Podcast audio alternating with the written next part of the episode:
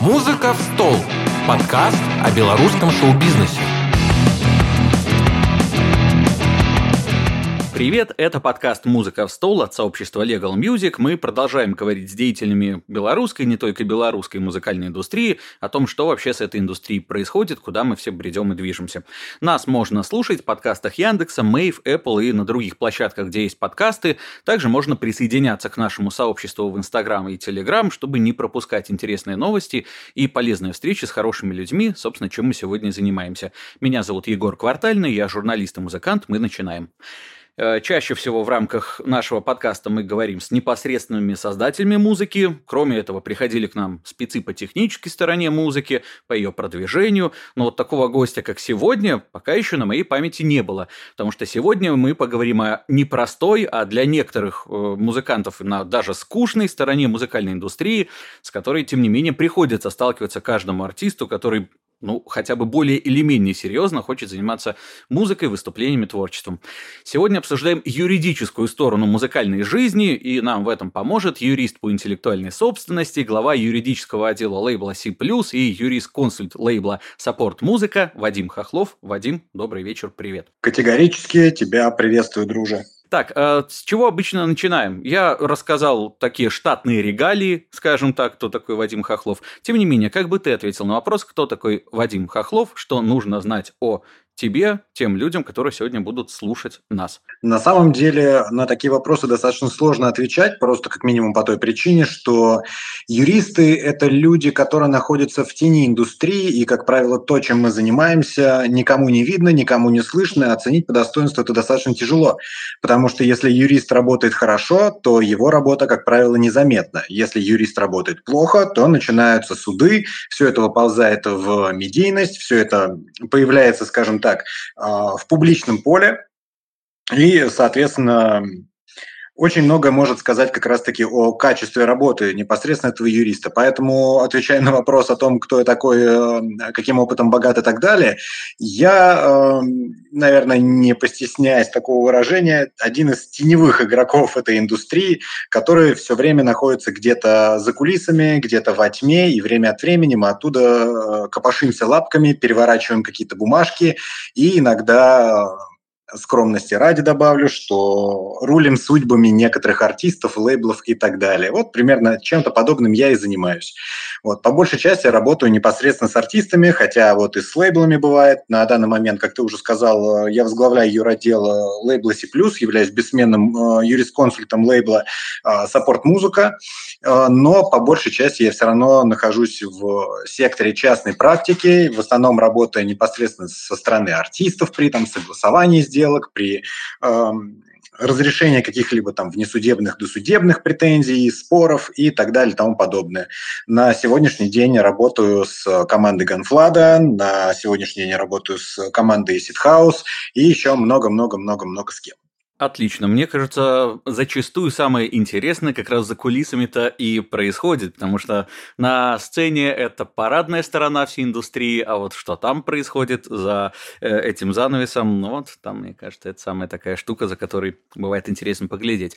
Сегодня, возможно, что-то э, узнаем из этих закулисных игр, а может и не узнаем, потому что это, как правило, все достаточно частные истории. Тем не менее, так, не будем отвлекаться, будем терзать Вадима всем нашим сообществом на тему разных юридических тонкостей. Значит, э, как я э, предупреждал тебя, у нас достаточно такой широкий набор артистов, начиная от э, тех, кто делает первые шаги в индустрии, заканчивая теми, кто уже в ней давно. Поэтому предлагаю начать с таких совершенно базовых вещей, о которых те, кто только приходит в музыку и начинает выступать, не всегда задумываются, тем не менее, для них очень важно. Давай так вообще обозначим, зачем музыканту нужен юрист. Зачем разбираться в всех этих тонкостях? Ну, в первую очередь, наверное, юрист артисту необходим просто как минимум потому, что артист сам вряд ли когда-нибудь захочет копошиться в законе, выяснять, э, как все это работает, чем э, исключительная лицензия отличается от простой, чем исключительная лицензия отличается от исключительных прав и так далее и тому подобное. Это на самом деле очень скучно, очень нудно и очень сложно для общего понимания. Тем не менее, это прямо влияет и на судьбу артиста в вообще его банальной материальной жизни и прямо влияет на его карьеру, потому что когда артист э, подписывает обычно договоры, вот буквально недавно состоялся такой диалог в чатике «Ими», э, в котором участвовал Глеб Липатов, и он говорил такую замечательную штуку, что нередко играет важную роль человеческий фактор. Когда артист сидит где-то в регионе, в котором нет ни музыкальной сцены, ни индустрии, никакой движухи, и тут ни с ни с сего к нему приходят, суют ему под нос контракт, э, обещают э, светлое будущее, славу и так далее. И человеческий фактор срабатывает так, что все-таки хочется, хочется уже прикоснуться, хочется заняться всем этим делом профессионально и так далее. И здесь нередко бывает так, что контракт, который артисты подписывают, есть такое популярное выражение, как рабский контракт, но на самом деле а, они редко бывают рабскими. Они чаще всего бывают банально просто непонятными, и с самого начала артист не знает просто, на что он подписывается. То есть не на какие-то там кабальные страшные условия, а просто неприятная штука, которая потом будет вставлять ему еще несколько лет э, палки в колеса в плане его карьеры. Вот, собственно, для этого нужен артист, ну, юрист нужен любому начинающему артисту, потому что как только вас зовут э, сделать из вашего хобби профессиональную деятельность, профессиональная деятельность подразумевает профессиональный подход ко всему этому. И вы никогда не сможете стать по-настоящему профессионалом, если за вами не будет э, соответствующей команды, которая знает, э, как делать свое дело. И в том числе юриста, который правильно скажет вам, э, стоит ли выступать на том или ином концерте, стоит ли подписывать тот или иной договор, стоит ли работать с тем или иным лейблом, и как вообще правильно работать. 70 на 30 – это хорошие условия или так себе условия? А если ты передаешь права навсегда, это нормально, это естественная практика или нет. Просто как раз-таки на лейблах, когда подписывают артистов, а, нередко используют э, такую формулировку, что это наши стандартные условия, что вся индустрия так работает. И очень многие артисты как раз-таки ведутся вот на эту формулировку, что, ну, если оно как у всех, ну, значит, я буду работать э, как и все. Я особенный, что ли. Вот здесь как раз-таки основная такая, основные подводные камни э, всей работы в индустрии, и именно поэтому юристов и приглашают начинающие артисты, чтобы понять, а так ли оно на самом деле, это действительно ли это какая-то стандартная понятная история или нет. Опытным же юристам, э, фу, опытным же артистам юрист нужен, наверное, даже еще сильнее, чем э, начинающим, потому что ну, начинающим местами это бессмысленно. Бюджет, который вы будете закладывать на артиста, не отобьется с тех треков, которые вы выпускаете, с той активности, которой вы занимаетесь.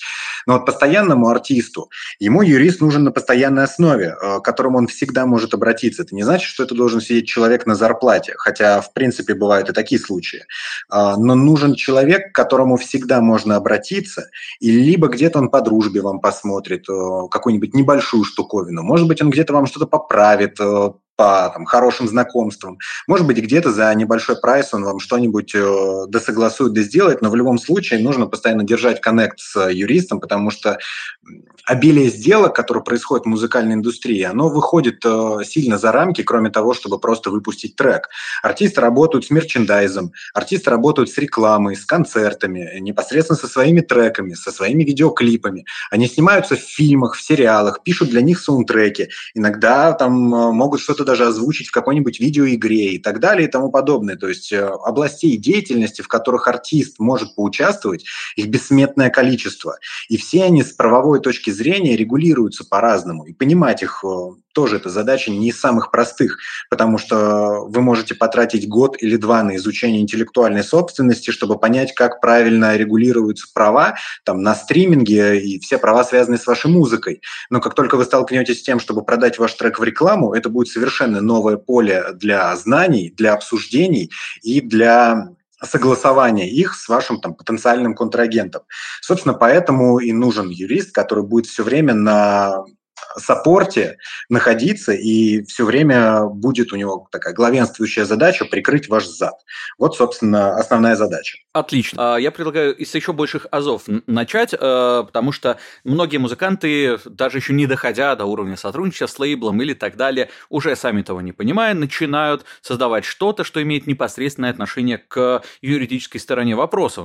Это же, насколько я понимаю, на своем дилетантском музыкальном уровне записал демку, вот тебе тебе при, э, объект авторского права. Записал песню, вот тебе еще один объект авторского права. Правильно мысли в эту сторону? Все верно, да, да, абсолютно верно. Тогда предлагаю заложить фундамент, да, и сказать, что такое авторское право вообще. С точки зрения самых азов авторского права вообще, что происходит, зачем это нужно, с чего все начинается, а, наверное, самое главное, что нужно знать, это каждый раз, когда вы соприкасаетесь с чем-то творческим, вы имеете дело с интеллектуальной собственностью, которая кому-то принадлежит, либо вам, либо каким-то третьим лицам.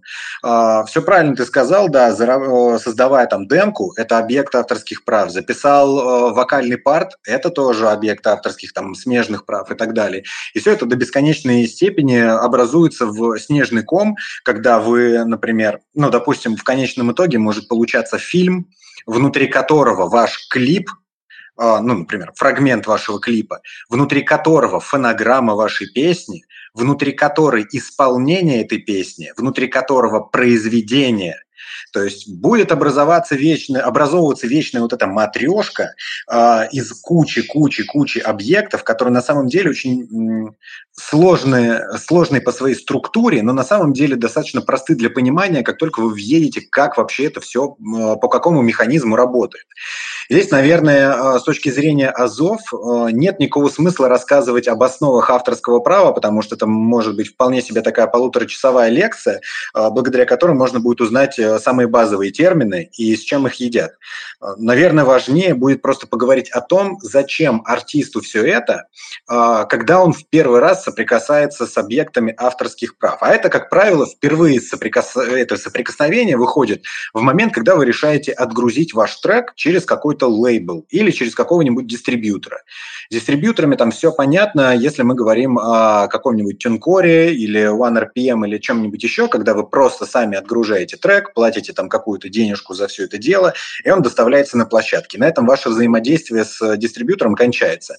Собственно, и знания об авторских интеллектуальных правах, они здесь особо сильно не нужны. Вы все равно ничего не поменяете в договоре с этим дистрибьютором, вы ничего оттуда полезного не вынесете, вряд ли вы когда-нибудь сможете его засудить или вряд ли когда-нибудь этот дистрибьютор что-нибудь нарушит.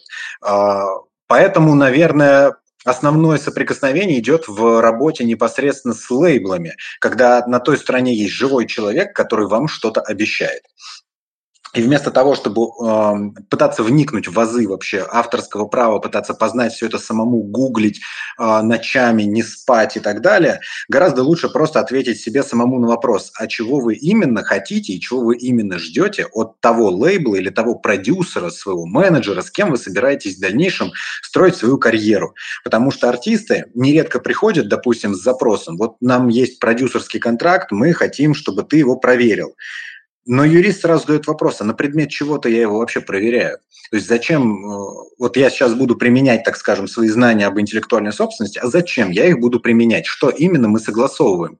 И, соответственно, начинаешь задавать вопрос артисту. Вот смотри, в твоем продюсерском договоре а, твой лейбл забирает у тебя деятельность концертов, забирает у тебя а, создание мерчендайза и самостоятельно решает все вопросы по рекламе. А вот ты сам этого хочешь? Тебе нужно, чтобы твой лейбл занимался твоими концертами? Или может быть, ты хочешь отложить это пока в долгий ящик и подумать над тем, а, с кем ты вообще хочешь дальше по концертам работать. Может быть, ты найдешь свой букинг мечты, может быть, ты сам научишься организовывать концерты. Или то же самое, например, с, мер- с мерчендайзом. У тебя сейчас здесь, на старте карьеры, еще нет никакого мерчендайза. Даже если ты плюс-минус крупный артист, все равно ты сейчас подпишешься с лейблом, и вы не, вряд ли начнете прям с порога выпускать мерчендайз и прям штамповать его там тысячами и сотнями тысяч.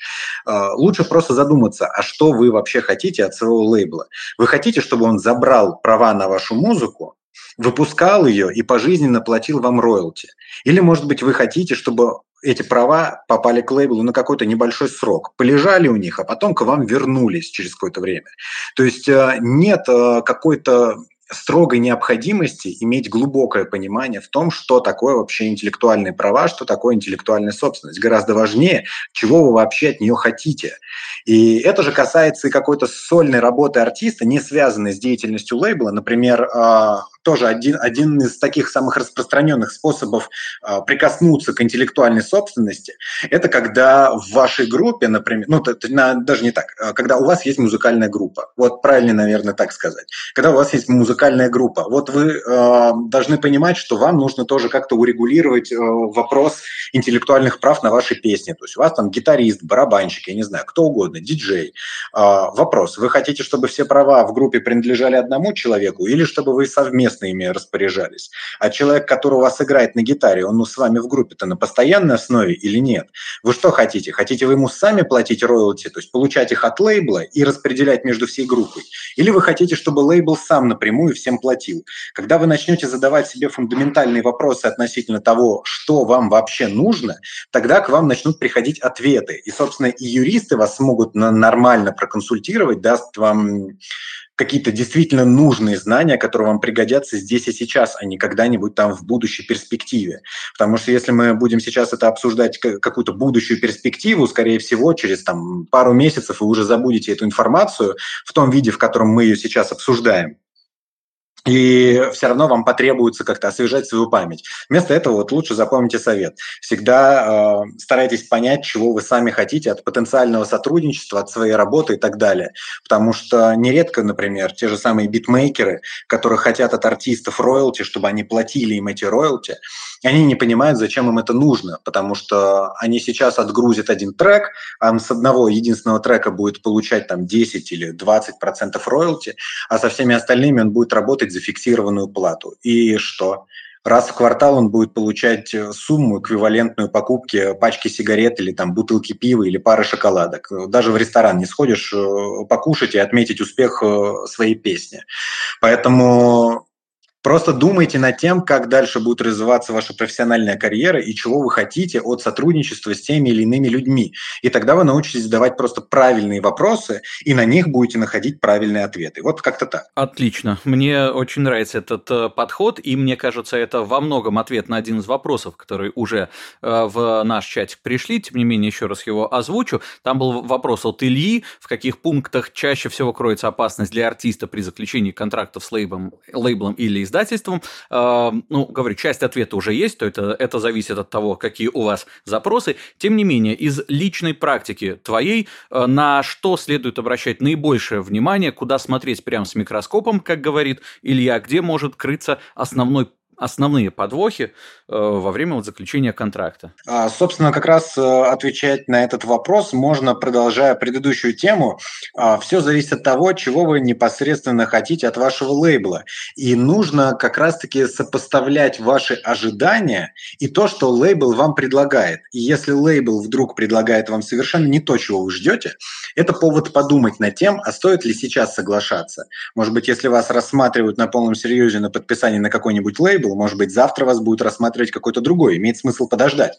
Ну, например, самый банальный способ скажем так, не то чтобы обмануть артиста, но сделать артисту невыгоднее, оставить его, так сказать, без штанов, как это вот было только что произнесено. А, это подписать его на несколько будущих релизов, в момент, когда он соглашается всего на один. Ну, наверное, такой самый прям распространенный, самый базовый случай, когда артист приходит на лейбл, а, чтобы выпустить, например, один альбом. И лейбл ему сразу же в договоре подсовывает либо опцион, либо элементы авторского заказа, либо право первых переговоров, но каким-то образом все равно так или иначе в договоре проскакивают терминология там будущие объекты, будущие фонограммы или новые объекты, или созданные в будущем объекты, что-нибудь из подобного, что нас будет отсылать непосредственно к тому, что случится когда-нибудь там потом. Это для лейбла достаточно полезный инструмент, когда они подписывают для артиста. Я здесь могу просто объяснить именно и со стороны лейбла. Когда ты подписываешь артиста и собираешься вложить в его творчество немало денег, скорее всего получится так, что его первый дебютный альбом никогда в жизни не отобьется, даже если он будет плюс-минус успешным. Поэтому лейблы перестраховываются, они не хотят э, вложить кучу денег, кучу нервов, э, человека часов и просто банального энтузиазма для того, чтобы вы отработали с ними один альбом, который не отобьется, а потом ускакали за каким-нибудь приличным авансом э, или за какой-нибудь хорошей ставкой на другой лейбл. Никто не хочет, чтобы за них собрали все сливки, поэтому вполне себе логично бывает, что лейбл подписывает вас сразу на несколько альбомов плохо, когда лейбл вам об этом не говорит. И когда он, или когда он вам говорит уклончиво, не сообщает прямо свои намерения. Это абсолютно нормальная практика. Существует много лейблов, которые буквально в лоб говорят, мы тебя хотим подписать, но, допустим, на три альбома. Мы рассчитываем, что у нас будут инвестиции в твой музыкальный проект, и мы рассчитываем на то, что эти инвестиции рано или поздно отобьются. И тогда сразу вы себе задаете вопрос, нужно ли мне это, или мне это не нужно. Мне нужны вообще эти вложения, или я хочу полностью DIY, и пусть этот ваш таргет э, горит синим пламенем. Все упирается в то, чего вы хотите. Если то, чего вы хотите, нету в договоре или там есть лишнее, вот как раз-таки на это и нужно обращать внимание. Один из способов, кстати, который я сейчас озвучивал, наверное, является одним из самых страшных. Поэтому если вы видите подобное слово в договоре, лучше прям сразу его откладывайте и набирайте э, своему знакомому юристу, чтобы он вам это все разъяснил. Эта штука называется опцион. Это одна, наверное, из самых страшных вещей вообще в музыкальной индустрии. Поэтому если вы в договоре вдруг видите слово опцион, все, бегите, э, стучитесь во все дома, э, будете соседей, бейте тревогу, объявляйте всенародную панику. Э, опцион буквально в контексте работы в музыкальной индустрии, когда он подразумевается в договоре, имеется в виду, что это будет опцион на заключение лицензионных договоров в будущем на все объекты, которые вы создаете. Грубо говоря, может получиться так, что в течение 10 лет вы не вправе издавать музыку и вообще вести хоть какие-то переговоры с каким угодно любым другим лейблом, другим продюсером, менеджером, вообще неважно. Вы будете привязаны на какой-то длительный срок э, к вашему лейблу первому, который вот это подписал. Вот. А, Еще моменты, на которые, в принципе, стоит обращать внимание, это самые существенные условия лицензионного договора. Они, в принципе, одинаковые и для нашего права, и для права, права Республики Беларусь. А, существенные условия у нас плюс-минус одинаковые. Это, во-первых, срок договора. Опять же, вам нужно смотреть, готовы ли вы там подписаться на 5 или на 7 лет и так далее. Не слушайте никогда про стандартные условия, а, про то, что все в индустрии так делают. Думайте от себя, отталкивайтесь от себя. Вы готовы на три года вручить права на вашу музыку какому-то лейблу или нет. От себя могу сказать, что средний по палате срок от трех до пяти колеблется. То есть 3-5 лет для индустрии – это нормальный, естественный срок, за который успеют отбиться какие-то инвестиции и так далее, за который можно успеть поработать э, с артистом, поработать с его релизом и что-то с этого еще и поиметь. А, Все, что больше или меньше – должно вызывать у вас вопросы. Не стесняйтесь спрашивать, почему срок там 7 лет или почему срок 10 лет. А, ищите ответы на эти вопросы, пусть вам дадут аргументированный ответ. Вот. Еще из существенных условий а, ну, есть э, такое условие, как территория, оно нас совершенно не волнует, но я обязан сказать, так как оно все-таки признано существенным. Э, способы использования тоже считаются, не относятся к существенным условиям, равно как и тип лицензии. Э, если среди способов использования, допустим, есть лишние, которые вы не хотите отдавать вашему лейблу, опять-таки стоит э, над этим поговорить, стоит над этим задуматься. Э, я думаю, что здесь, здесь можно как раз-таки немножечко застопориться и рассказать поподробнее, потому что для артистов это достаточно важная штука. А, среди спос... ну, способы использования, я бы так сказал, относятся к такому большому эм, термину, который называется исключительное право. И это самое исключительное право – это совокупность того, как можно использовать ваш трек. То есть, вопреки логике, а, интеллектуальная собственность не работает так же, как вечное право. Если вы купили автомобиль, вот он, этот автомобиль, он ваш. Если вы покупаете трек, трек вашим не становится от этого. Вы не можете его подержать в руках потому что трек очень легко размножить, скажем так, и просто разослать кому угодно на какие угодно площадки, на каких угодно дисках. А, сам трек вам не принадлежит, вам принадлежат право распоряжения этим треком. То есть вы не можете а, положить его в стол, а, удалить из интернета, я не знаю, стереть со всех дисков на планете и забыть как страшный сон. Но вы можете запретить кому-либо другому использовать его. То есть в этом и отличается наше привычное вообще понимание права от интеллектуальной собственности. Поэтому, когда мы говорим о способах использования, артистам нужно смотреть на три э, основных способа использования, из-за которых возникают проблемы. Первый называется публичное исполнение. Публичное исполнение произведения – это буквально означает возможность петь свою песню на концертах. Если вы передаете лейблу исключительную лицензию, и вместе с ним там указано, что также уходит право на, на публичное исполнение, а оно там в 99,9% случаев указано, то в договоре желательно должна быть оговорка о том, что вы сами, то бишь артист, не ограничиваетесь в праве публично исполнять вашу музыку в ходе концертной там, гастрольной деятельности.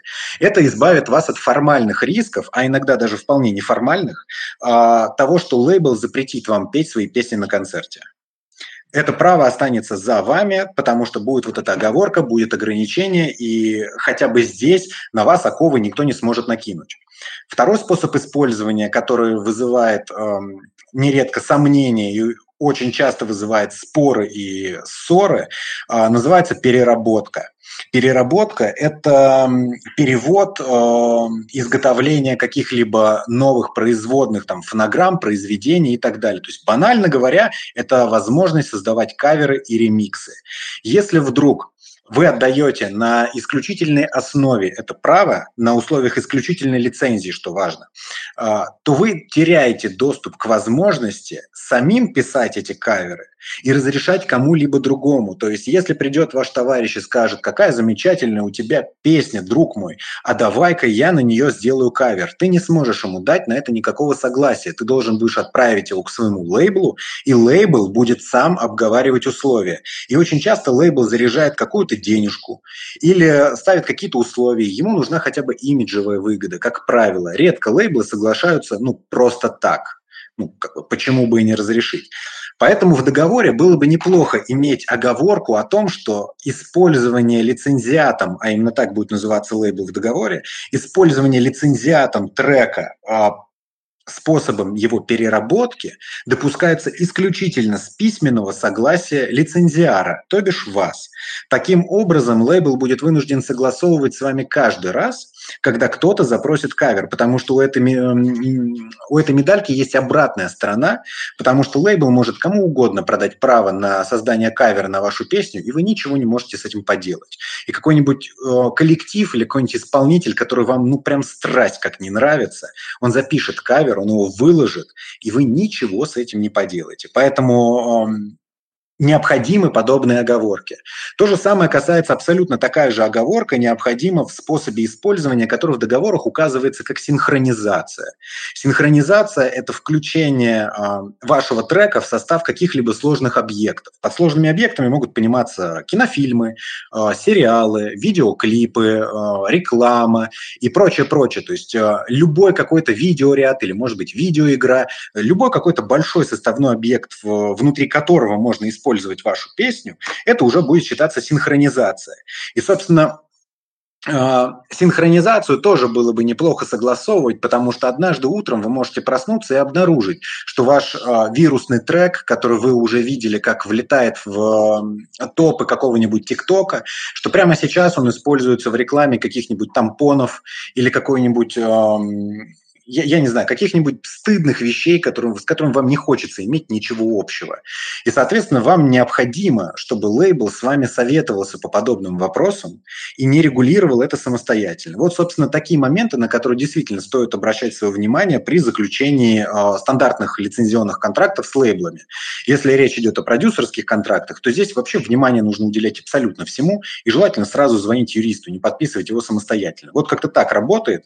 И коли я вижу вопрос вопрос у нас в чатике с просьбой подробнее разъяснить про деятельность кавер, э, кавер-бендов с юридической точки зрения, как его можно легализовать, давайте прям кратко тогда на него и ответим.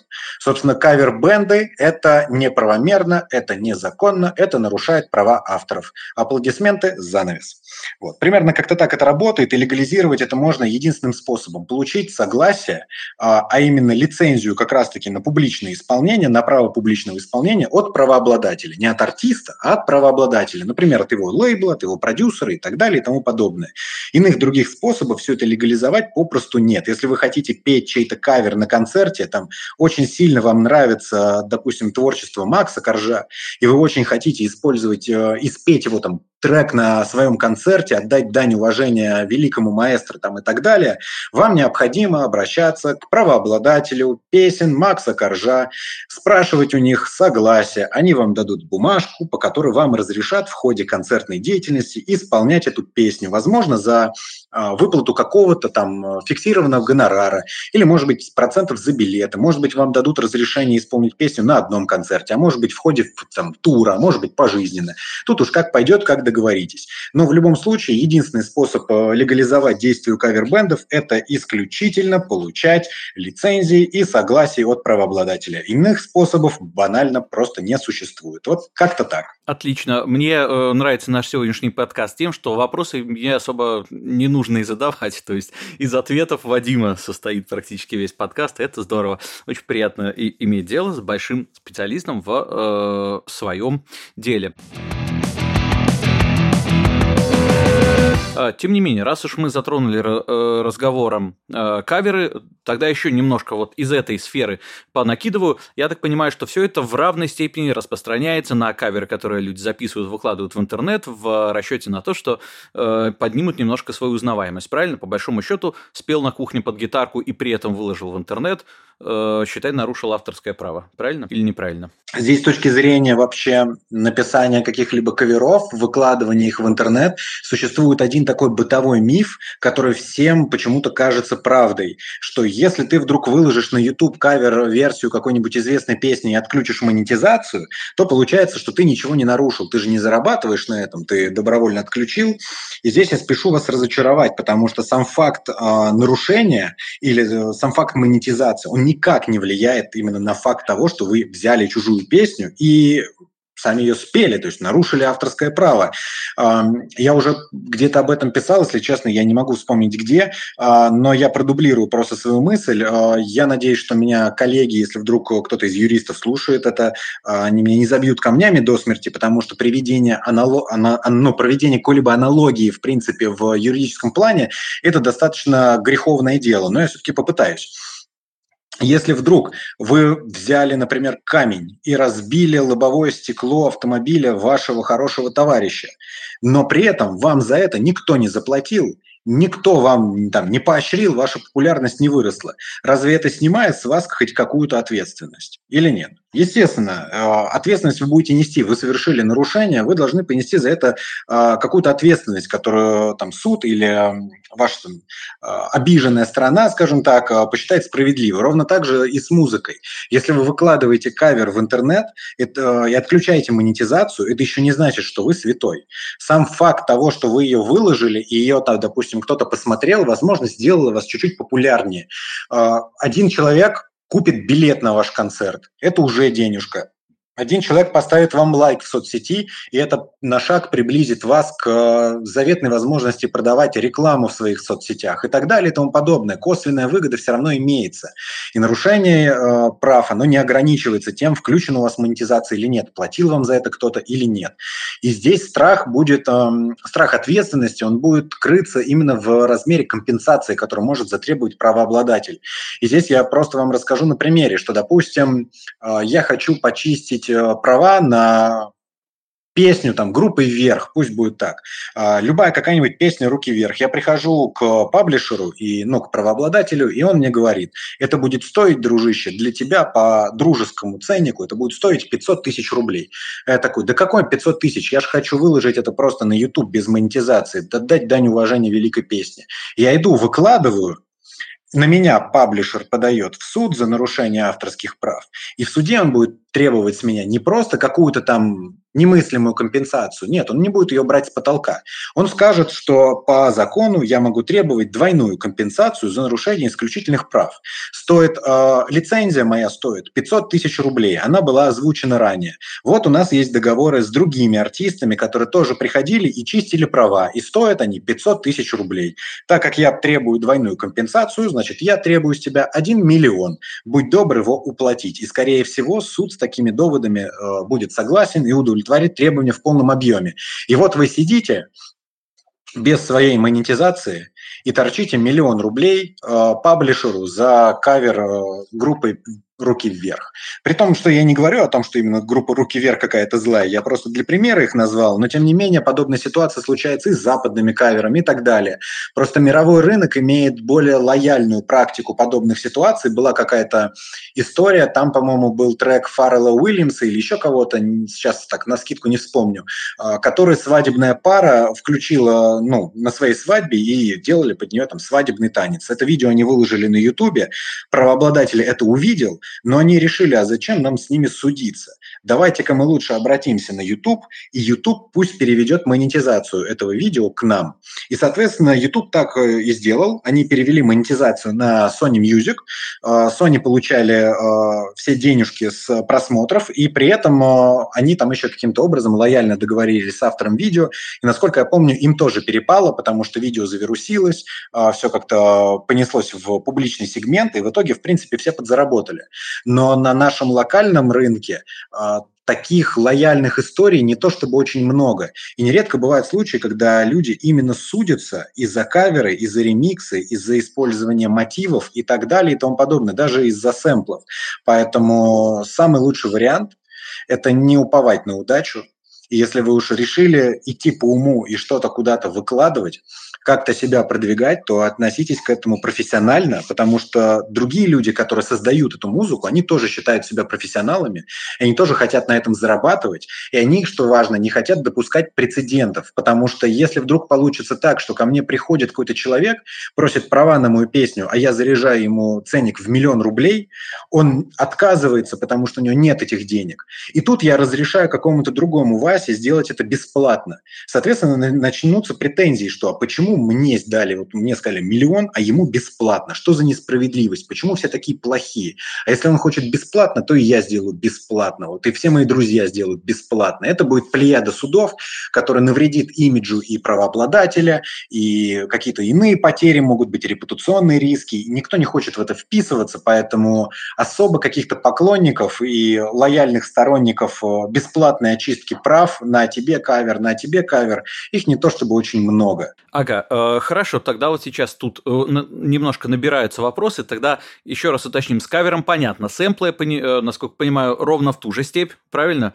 Взял сэмпл, очищай права. То же самое, да. Хорошо, а, отлично. А если, например, музыкальная цитата используется, если, например, я пишу песню и хочу вставить там э, риф там из четырех-пяти нот, чтобы, ну, такая, как это сказать, пост, э, пост-пост модернистская игра, да, чтобы сделать отсылку к другому произведению, э, при том, что я играю их сам. На это надо очищать права? Да, разумеется. На подобную историю тоже нужно очищать права. Если мы в, в первом смысле мы говорим об очистке прав именно для полноценного полноценного кавера, то есть мне нужно прийти, очистить права на текст произведения, на мелодию там на его, на музыку, может быть, на top-line, в зависимости от того, там, сколько их вообще авторов этих и правообладателей, потому что иногда песни пишутся большими коллективами, там, по 5, по 10 человек, всякое бывает.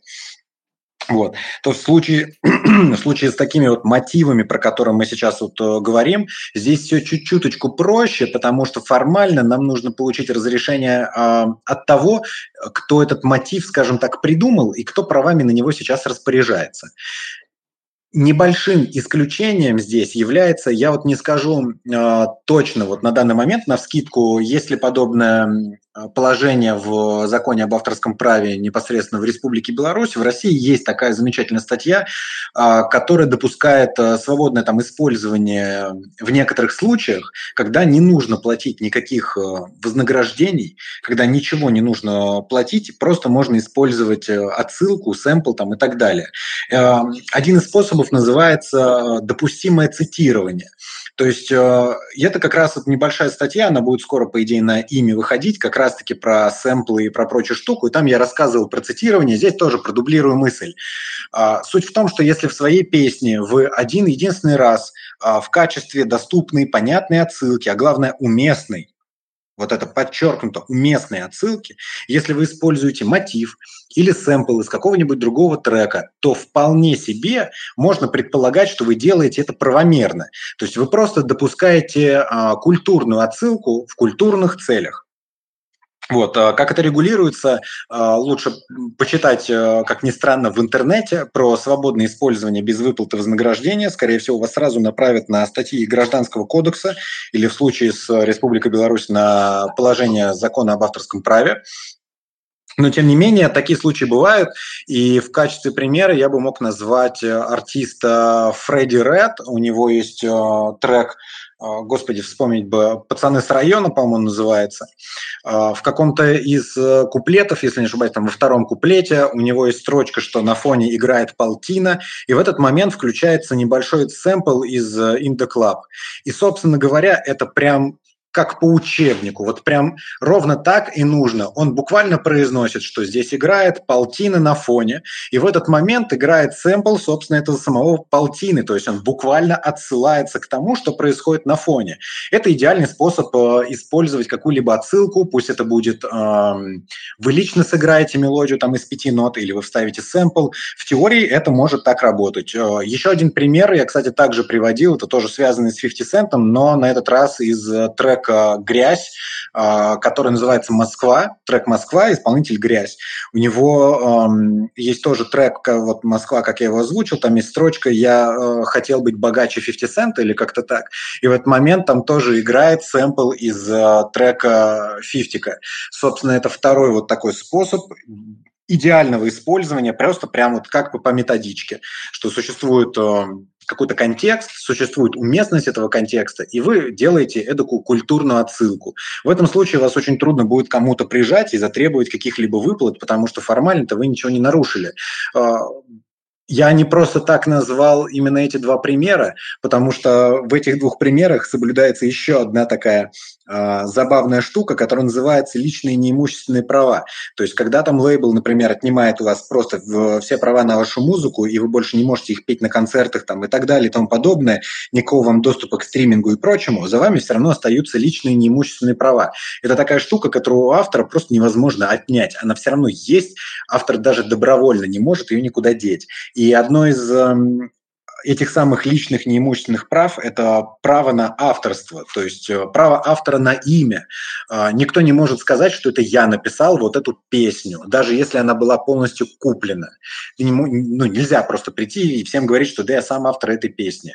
Это, по большому счету, как раз и нарушение личных и неимущественных. И а, когда я говорю об этих двух отсылках, а, это лично неимущественное формально соблюдается, потому что они буквально вслух проговаривают автора э, сэмпла или автора текста, который только что прозвучал.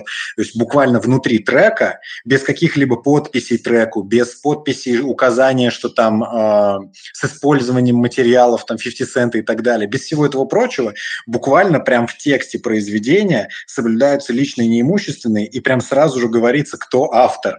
Вот, это, это такие восхитительные способы, Поэтому если креативно подходить и избирательно к таким моментам, то можно вполне себе использовать э, абсолютно разный набор и мелодий. А, их иногда можно даже использовать там целыми квадратами в зависимости от того, чем это обусловлено и что вами движет. Вот эм, что-то такое.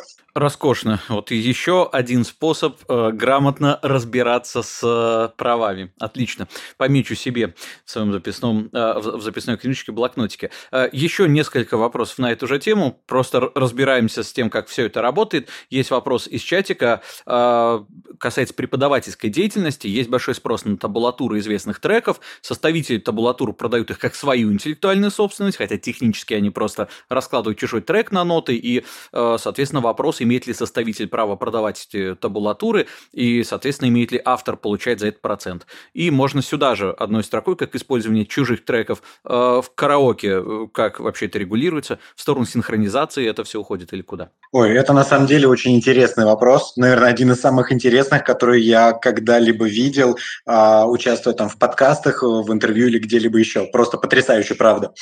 Э, здесь важна плоскость того, за что платят непосредственно непосредственно составителю этой табулатуры. И, наверное, нужно начать чуть-чуть издалека. Смотрите, есть такая штука, как интеллектуальные права.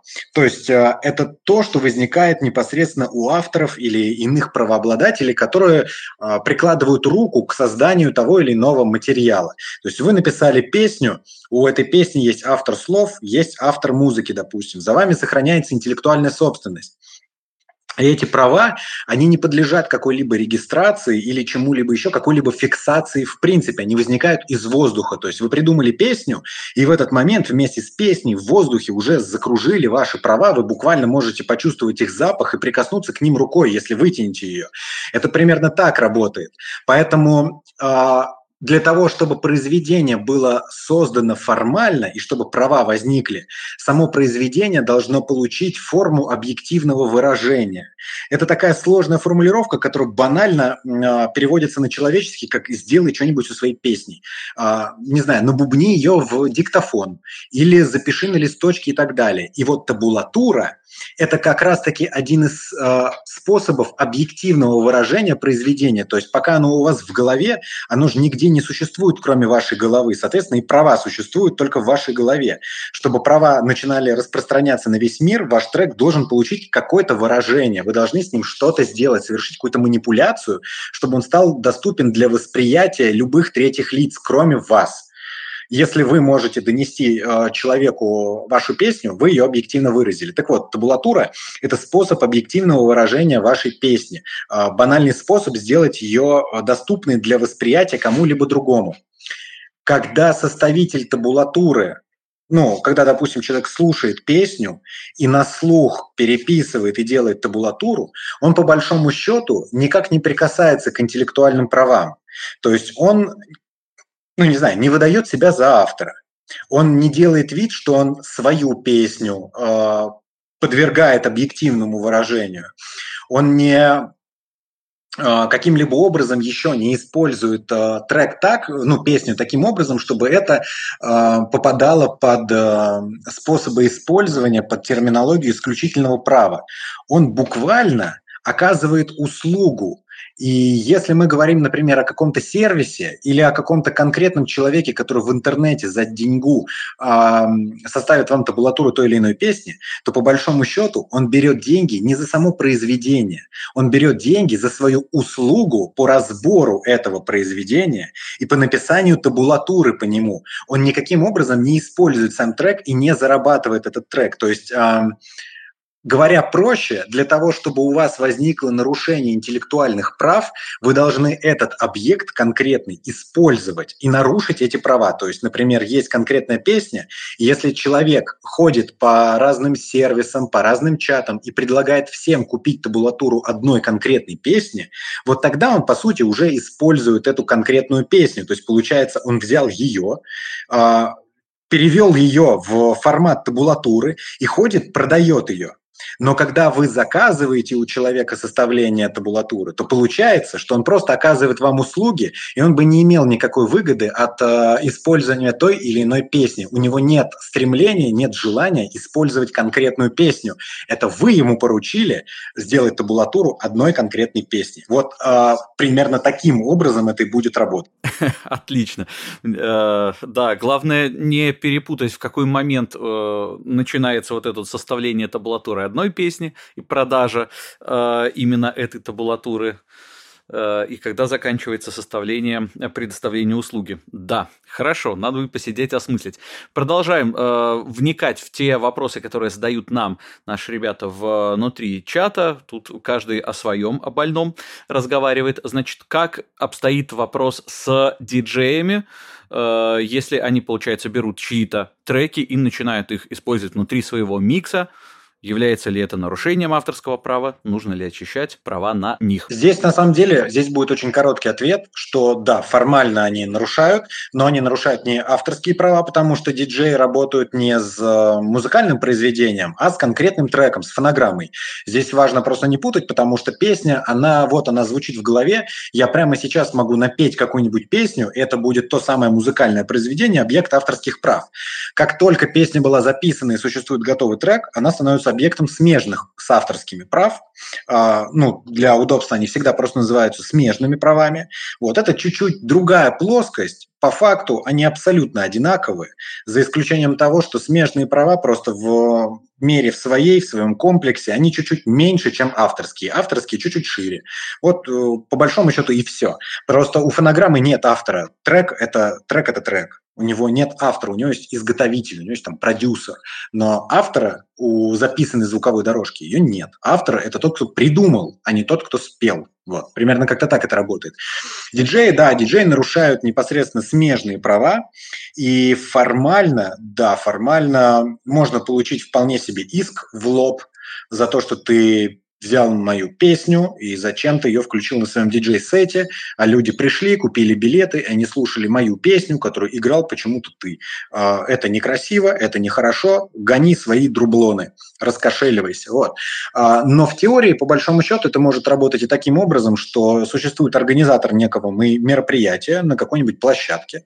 Этот организатор мероприятия приглашает диджея, диджей играет какие-то песни, и организатор в идеале должен уплатить платить авторские вознаграждения, вот эти вот все, в общество по коллективному управлению правами. Они, собственно, соберут вот эту фиксированную мзду и удержат ее для правообладателей, которые позже должны будут сами по своей инициативе обратиться в это общество по коллективному управлению правами и свою э, дольку со всего этого получить. То же самое это касается ресторанов. Понимаете, диджеи в этом плане их можно приравнять к ресторанам и кафешкам. Вы заходите в ресторан, играет какая-то песня. А, разумеется, вы подойдете к владельцу ресторана и спросите, а ты получил согласие у этого артиста, чтобы его песня играла в ресторане? Он, конечно же, скажет нет. Это редчайшие случаи. Вот примерно так же работают и диджеи. И все работает по одному и тому же принципу. И рестораны, и кафешки, и прочие заведения, где играет музыка и так далее, все платят в общество по коллективному управлению правами. Эти общества существуют практически в каждых странах, где так или иначе просто существует вообще хоть какая-то индустрия музыки и какая-то культурная индустрия, вот. Они собирают эти вознаграждения и выплачивают. Но если вдруг организатор мероприятия или сам диджей не платит никаких отчислений в общество по коллективному управлению правами, то формально, да, он полностью нарушил, и да, можно схлопотать исковое заявление прямо промеж глаз. Вот, вот такой ответ будет. Да, остается или соблюдать все законы, или надеяться, что вы слишком мал, неизвестен, и вас никто не услышит. Неизвестно, что из этого лучше или хуже. да. Хорошо, а, еще один вопрос от прекрасного белорусского исполнителя Triangle, от а, Андрея Пановича, который, собственно, задал вопрос про табулатуры. Вопрос также не менее интересен. А можно ли художественное решение выводить в плоскость патентов? В качестве примера приводит Андрей, если музыкант придумал уникальный гитарный строй, который позволяет легче и красивее играть, можно ли запатентовать строй? Я боюсь, что ответ на этот вопрос будет сугубо отрицательным, потому что, к сожалению, сам сама по себе идея, она не охраняется авторским правом вообще. То есть не то, чтобы ее было сложно запатентовать, нет, она в принципе не является объектом а, никаких прав, это просто идея, это концепт и так далее.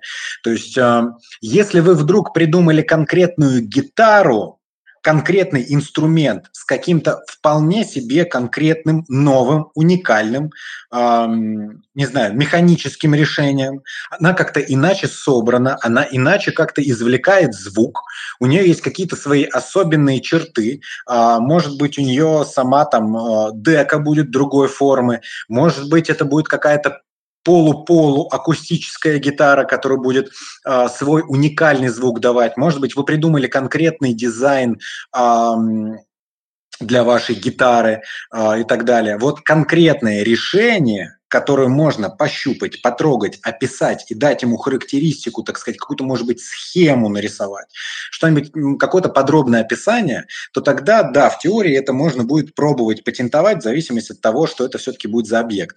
Но если мы говорим про какой-то уникальный гитарный строй, то, к сожалению, нет, это не патентуется, это, в принципе, никак не охраняется. Если вы придумали какую-то непосредственную идею на уровне концепта, то можете с ней прощаться, потому что ее абсолютно правомерно может использовать использовать кто угодно. И здесь уже совершенно не важно, что вы придумали.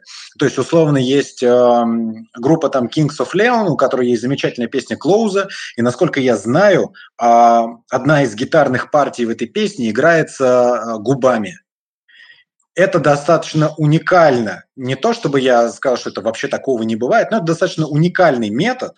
И не то, чтобы он использовался в каждой группе, на каждой сцене, и можно было бы уповать, что ну вот она особенности, вот он один может так играть. Но, к сожалению, нет, это все тоже вот уровень идеи. Это именно уровень э, концепта, который никак не будет охраняться. Вот такой ответ будет на этот вопрос. Отлично, спасибо, зафиксировали. А, Еще накину несколько вопросов, которые до э, нашего сегодняшнего созвона ребята оставляли в чате. Чуть-чуть поговорим еще про смежные права. Собственно, недавно в ИМИ, э, к которому ты имеешь отношение, возникла интересная юридическая дискуссия по поводу юридических аспектов отдачи трека на сведение звукорежиссеру. Э, и там э, рассматривается этот, этот вопрос на примере кейса группы «Кино». Александр, Александр, по-моему, Алексей Вишня. В общем, Вишня, который, собственно, на домашней студии писал и сводил тогда в 80-х альбомы «Кино», сейчас спокойно продает на носителях те записи, которые он сводил, и, в общем-то, судя по всему, особых э, проблем с правообладателями у него нет. В то же время как наследники продают свои варианты и так далее и тому подобное. Э, в общем, насколько э, это все реально, какие распространяются, какие есть права у тех, кто, собственно, сводит материал, и могут ли они как-то распоряжаться этим материалом?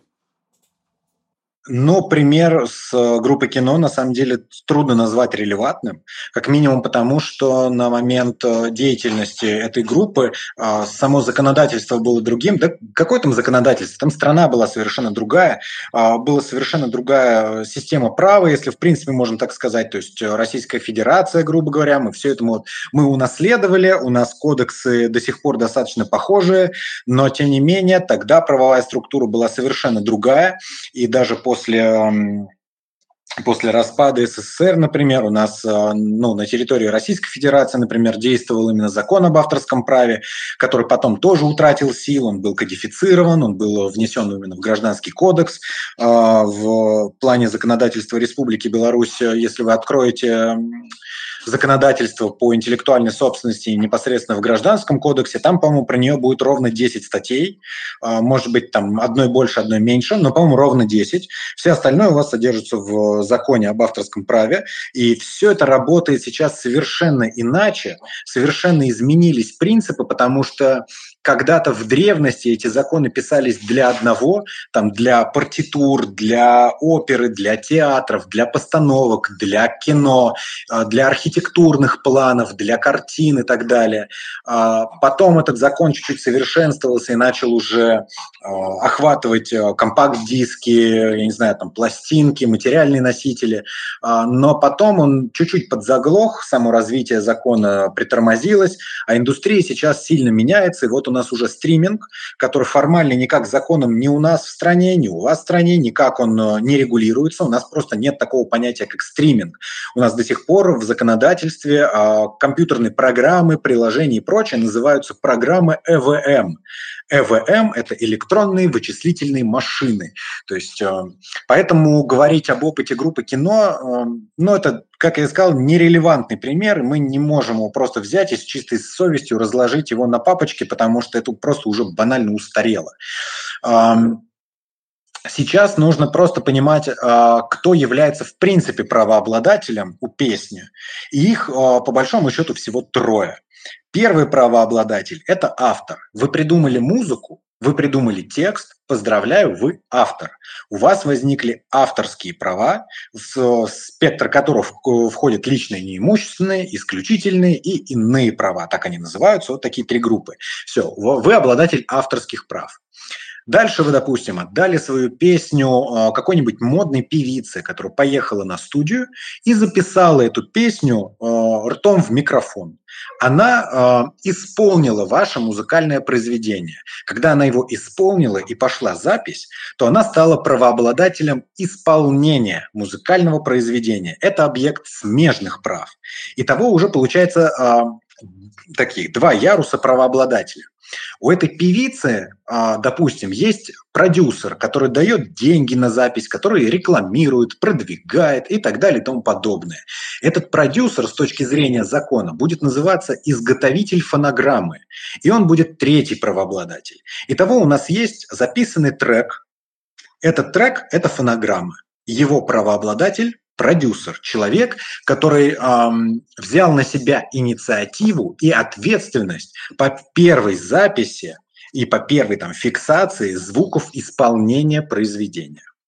Второй объект вот в этом треке есть, например, вокальная партия, и это запись исполнения этой певицы. Права на это исполнение принадлежат певице. Сама певица поет текст а этот текст звучит на какую-то музыку.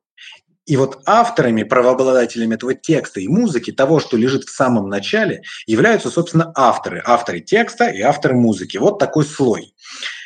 Теперь мы возвращаемся к вопросу звукорежиссера и того, кто на студии совершает какие-то манипуляции, то абсолютно однозначно вообще, с вероятностью в 100%, а, без какого-либо права на апелляцию, потому что эта позиция была озвучена уже не только а, законодателем, она сформировалась и в судебной практике, и в доктрине, и много-много где. Это непоколебимая истина, на которой зиждется одно из основ вообще просто интеллектуальных прав, то, что у звукорежиссеров нет никаких интеллектуальных прав на музыку, с которой он работает хоть 10 раз сальтуху вокруг себя крутани, делай все, что хочешь, хоть самовоспламеняйся. Нет у звукорежиссера прав и точка. Это никак иначе не может работать.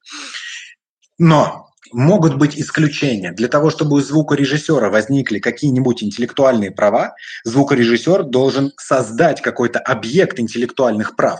Звукорежиссер не поет в микрофон, он только фиксирует запись. Звукорежиссер не является инициатором фонограммы, ему не может принадлежать э, право на самый важный объект, э, на самый важный объект права для музыкантов в целом. Потому что если вдруг звукорежиссер будет правообладателем вашей фонограммы, то абсолютно все вопросы насчет стриминга и насчет того, что куда отгрузить трек и сколько роялти с него получать, будет решать ваш звукорежиссер.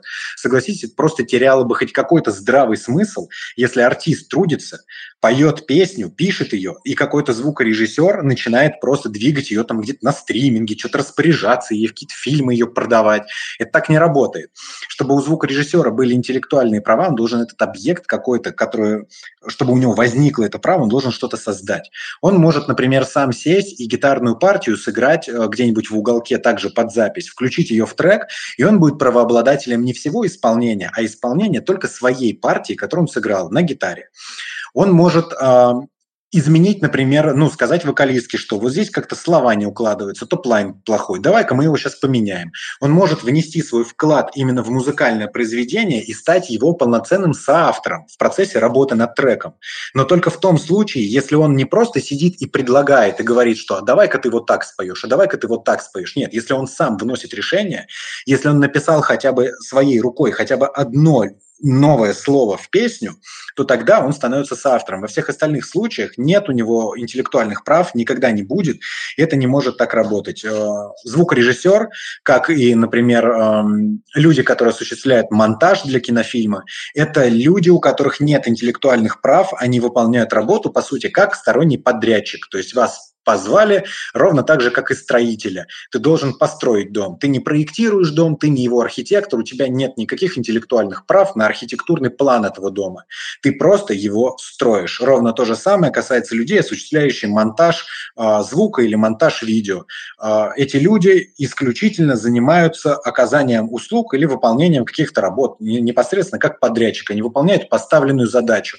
И если бы к нему не обратились, и обратились бы к совершенно другому человеку, человеку, все равно трек бы был сделан, он бы звучал плюс-минус так же, и это был бы объект прав, и никакого вклада звукорежиссер не сделал. Вот как-то таким вот образом это и работает. Угу. Да, более чем, мне кажется. А, и, но при этом любой, кто сыграл там хоть одну ноту, он, соответственно, является полноценным соавтором, в зависимости от того, придумал он э, эту ноту сам на него распространяются авторские права, а если он сыграл э, ноты, которые ему принесли, он является обладателем смежных прав. Так у нас выходит? Да, да, прав на исполнение, да, да, все верно. Так, у нас еще есть некоторое количество разрозненных вопросов. Мы уже к часу э, разговора подобрались. Мы стараемся сильно не переступать за этот э, хронометраж для того, чтобы не, э, собственно, гостю э, было не сильно напряжно и потом, чтобы слушателям не было сильно сложно э, внемлить нашим разным разгогольствованием. Тем не менее, кратенько по вопросам пробежимся, да, постараемся чуть-чуть уложить э, в голову, потому что э, тема сегодняшнего разговора сильно волнует все наше сообщество, как видно и по количеству количество вопросов. Так что так, э, в формате галопом по Европам. Так, э, Олег, который уточнял, собственно, вот про звукорежиссеров, уточняет еще раз. Если не просто звукач сводит, а занимается саунд-продакшеном, то есть когда он придумает звук, меняет до неузнаваемости, переписывает что-то, дописывает, то тогда именно какие-то права возникают, и это желательно прописывать в договор? Ну, в теории все зависит от того, какую работу он выполняет. Как и было сказано, если он меняет саму структуру музыкального произведения, то есть меняется мелодия, меняется в целом какая-то фактура, может быть, там, не знаю, top-line поменялся, текст припева поменялся и так далее, то он вполне себе может становиться именно соавтором этого музыкального произведения, у него будут возникать авторские права. Если он э, понял, что звук бедноватый, что нужно еще добавить партию на гитаре, и играет, придумывает эту партию и играет ее в треке, то он сначала соавтор, потому что он придумал, и при этом у него тоже возникают права на исполнение, потому что он это, он это еще и сыграл. Но если вдруг звукорежиссер, э, сам продюсер, если мы так называем, работает исключительно в той плоскости, что его задача работать над стилизацией, то есть он там поменял звук, сделал именно звучание там более плотным, открутил там басов, навалил что-нибудь другого и так далее, то, собственно, никаких прав у него не возникает. Это просто элемент его работы. Собственно, его работа именно в этом и заключается.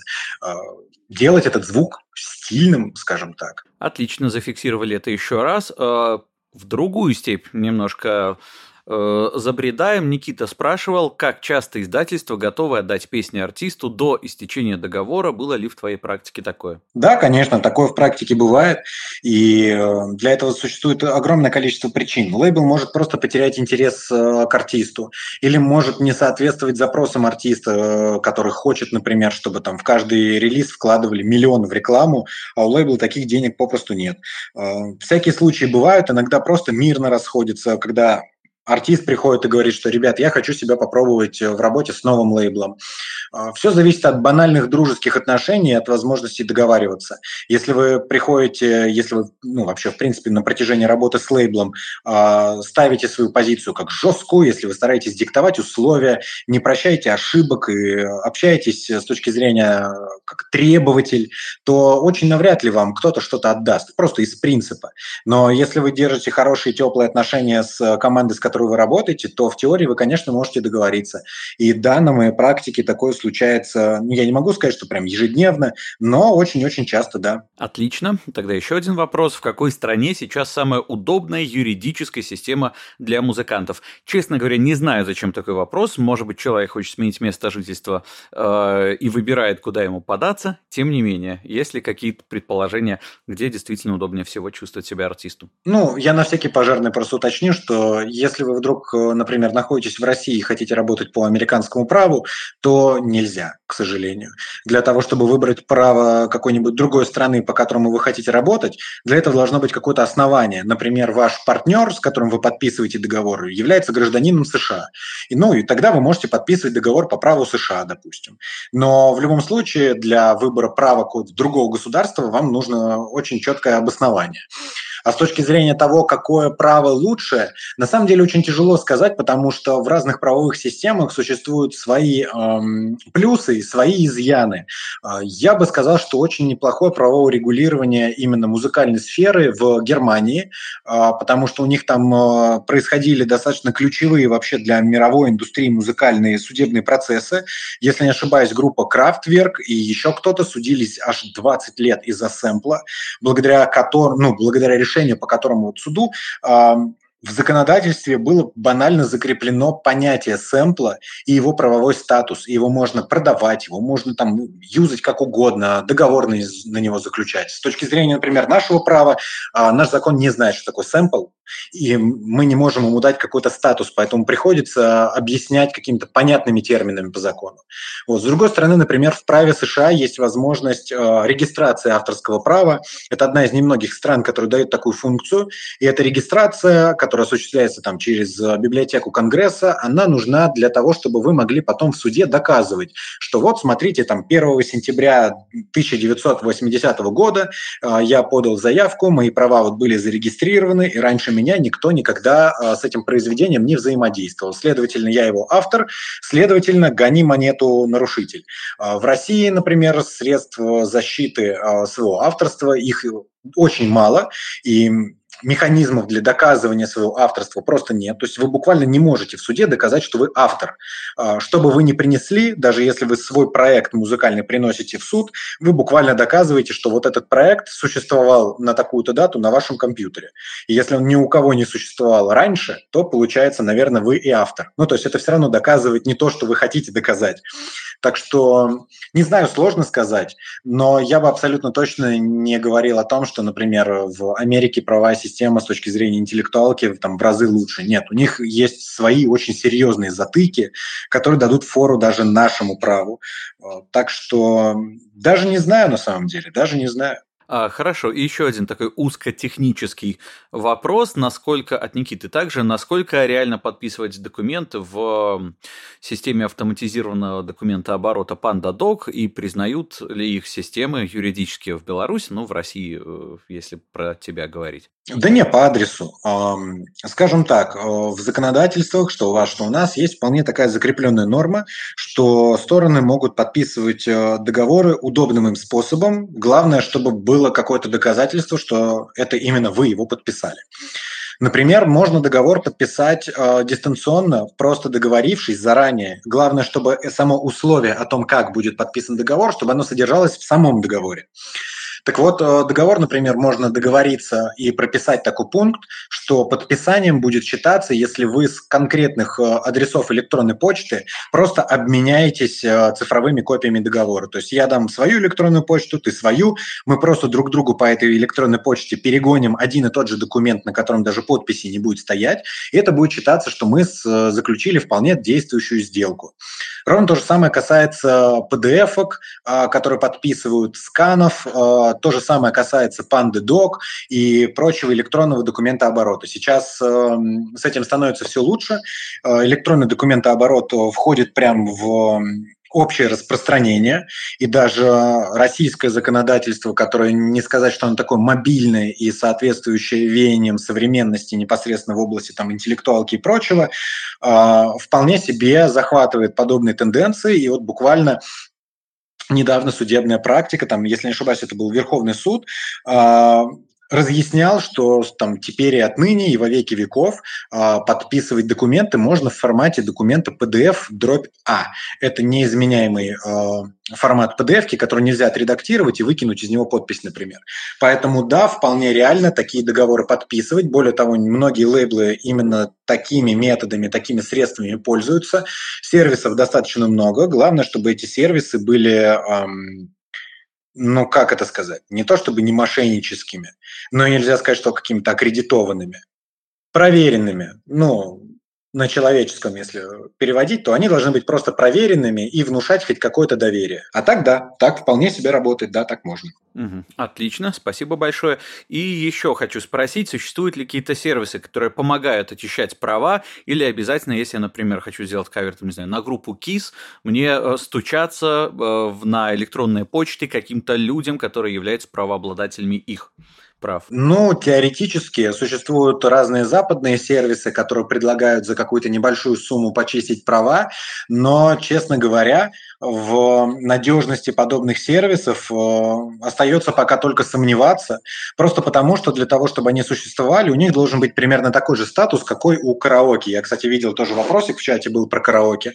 А, грубо говоря, некоторые лейблы, особенно если речь идет о major лейблах, они продают каталог своих песен, э, например, инструменталы, для свободного использования в караоке. Ровно то же самое это делают у нас в России компании, которые просто берут весь каталог, э, переводят его в каталог именно караоке, и сам этот каталог неделимо не по отдельности конкретный трек, а прямо вот такой, знаешь, большой книгой, такой сборником, они просто продают за какие-то, например, отчисления или за фиксированную плату, или, скажем так, на подписочной модели, а, но, тем не менее, такое бывает. То есть теоретически и такие сервисы по очистке вполне себе могут быть для начинающих музыкантов, которые вполне могут эм, разрешать а, написание каких-либо каверов, но это мы говорим исключительно о западных сервисах. Но я не советовал бы этим сервисам доверять, если честно, потому что очень тяжело проверить, а есть ли у них правовое вообще основание для распоряжения этими правами.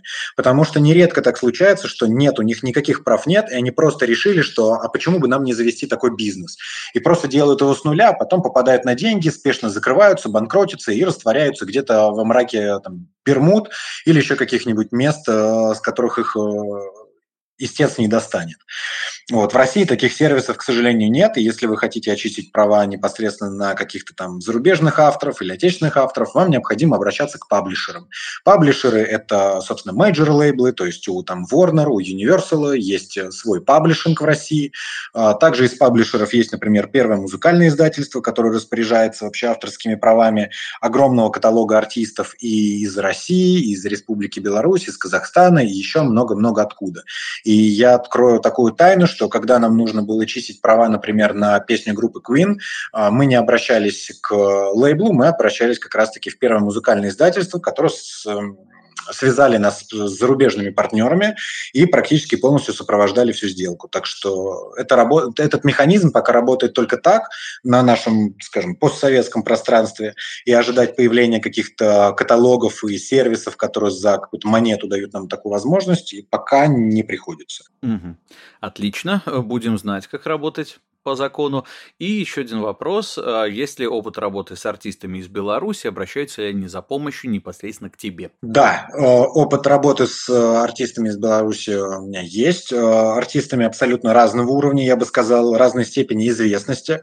Я не могу просто раскрывать конкретные имена, потому что так вот по стечению обстоятельств получилось, что практически все артисты из Республики Беларусь, с кем я когда-либо работал, практически все просили сохранять конфиденциальность в том или ином виде, но в любом случае можете, например, посмотреть э, каталог артистов, выпускающихся там и на саппорт музыки, среди которых также есть белорусы. А, можете посмотреть там каталог э, музыки лейбла C+. У нас, например, там вот выходил эм, фит Соды Лува э, ЛСП. И да, как бы с артистами из Беларуси я работал по обе стороны баррикад, как бы и на стороне этих артистов, и на стороне артистов с этой стороны, с нашей, там, с каких-то других артистов, с которыми нужно было какие-то условия согласовывать и так далее. По большому счету у нас просто разница в законодательстве чуть ли не минимальная, потому что наши формулировки э, повторяют друг друга идентично, отличаясь только в некоторых словах. Отлично, будем знать, что если что, можно, можно стучаться, да, э, всем людям из нашего комьюнити, у кого есть желание, запрос и э, финансовые средства позволяют. Э, спасибо большое, Вадим. Мне кажется, что практически все вопросы, которые интересовали наш комьюнити, которые задавали ребята, а, мы озвучили. А, спасибо большое за огромное количество четких, э, полезных сведений, которые нам всем еще придет, придется осмыслить и уложить в своих головах. Мне кажется, один из самых насыщенных по э, именно информативности подкастов у нас получается. За это э, говорим еще раз большое спасибо, кланяемся в ножки всей нашей большой Legal Мюзиковской тусовкой. И вам спасибо, что позвали.